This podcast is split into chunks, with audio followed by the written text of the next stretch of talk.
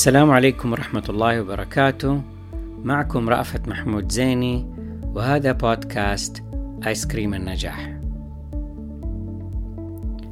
حلقة اليوم بعنوان العتب صابون القلوب. تنوعت علاقاتي الاجتماعية وتطورت خلال المراحل العمرية.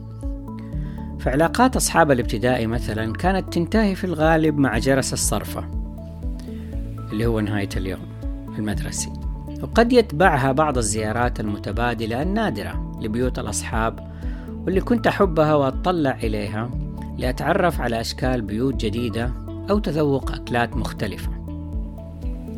في المتوسط زادت العلاقات تنوع ولكنها كانت تدور في فلك الأنشطة الطلابية في الغالب. ومع دخول المرحلة الثانوية بدأت مرحلة الصداقات القوية أي الصحوبية وظهور شخصية الأنتيم أو الصديق المفضل ال best friend بلغة اليوم. بمعنى الصاحب اللي يمشي الواحد معاه دائما ولا يكاد يفترق عنه. تأتي مع هذه المرحلة رغبة في زيادة معرفة تفاصيل حياة الصاحب الدقيقة. وأذكر مرة أبويا الله يحفظه سمعني أسأل صاحبي عن ماذا تغدى. يعني ليش تغدوا؟ فنبهني وقال يا ولدي الناس مستورين ما حد يسأل الأسئلة هذه.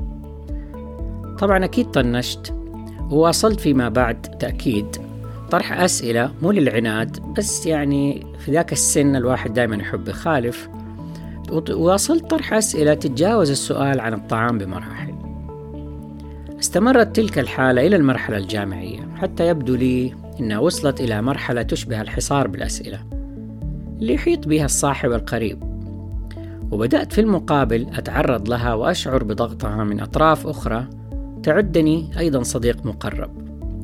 فأصبحت الصحوبية كابوس يشعر معه الإنسان أنه في حالة استجواب دائم وقلق متواصل. فين كنت مع مين إيش سويتوا لما كلمتوني كنت راح أزود عليكم أكيد انبسطتوا.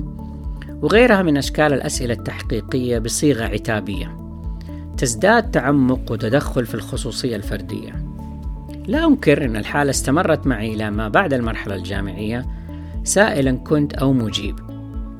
حتى أني بدأت أحيانا أتهرب وأبتعد عن بعض الأصحاب تماما تفاديا للاضطرار إلى الالتفاف حول الحقيقة لتبرير المواقف ومحاولة إرضاء الجميع مما أدى مرحليا إلى جفاف وتساقط أوراق بعض أجمل العلاقات.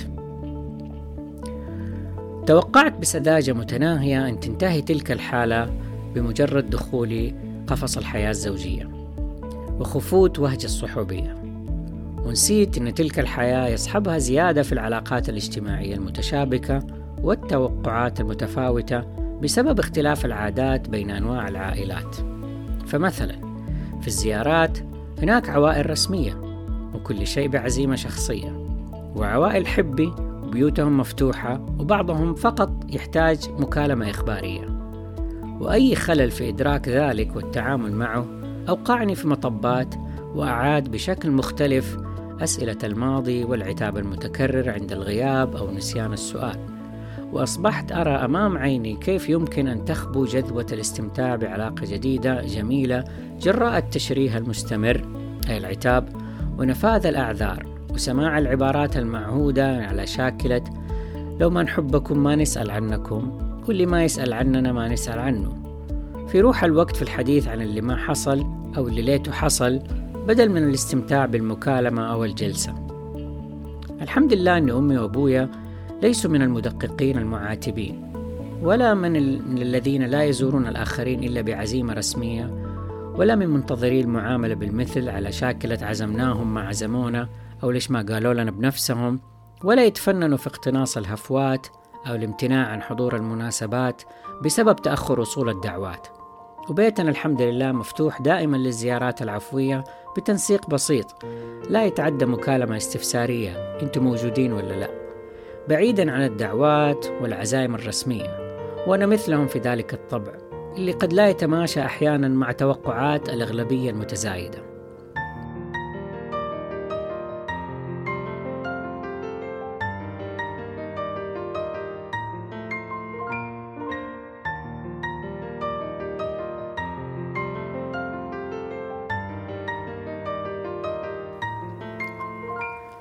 مع مرور سنوات العمر وكثير من التجارب الحلوة والمرة أدركت بأن للناس خصوصياتهم وظروفهم التي لا يعلم بها إلا الله وانشغالهم بها لا يعني بالضرورة تخليهم عن واجباتهم ونسيان التواصل مع أصدقائهم والسؤال عن معارفهم وأقاربهم وصلة أرحامهم.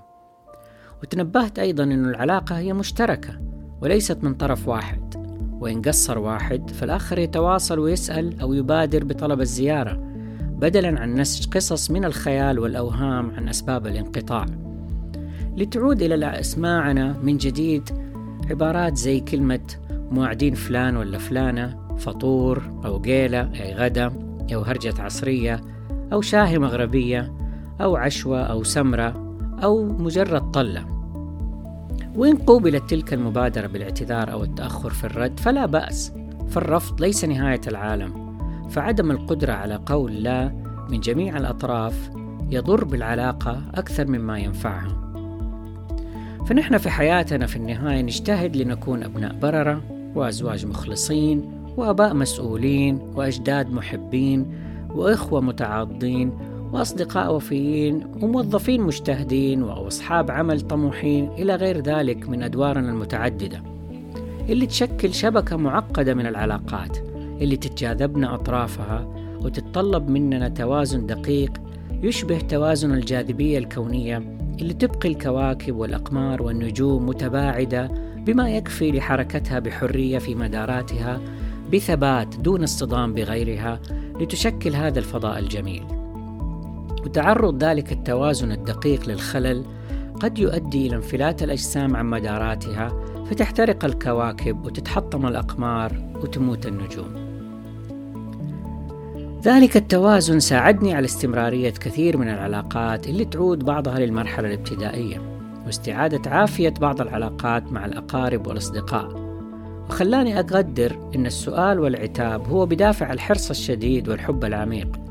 ومن باب أن العتب على قولهم صابون القلوب لتنظيفها من رواسب سوء الفهم وشوائب الزعل. لكن في نفس الوقت الإفراط في استخدام صابون القلوب يجففها.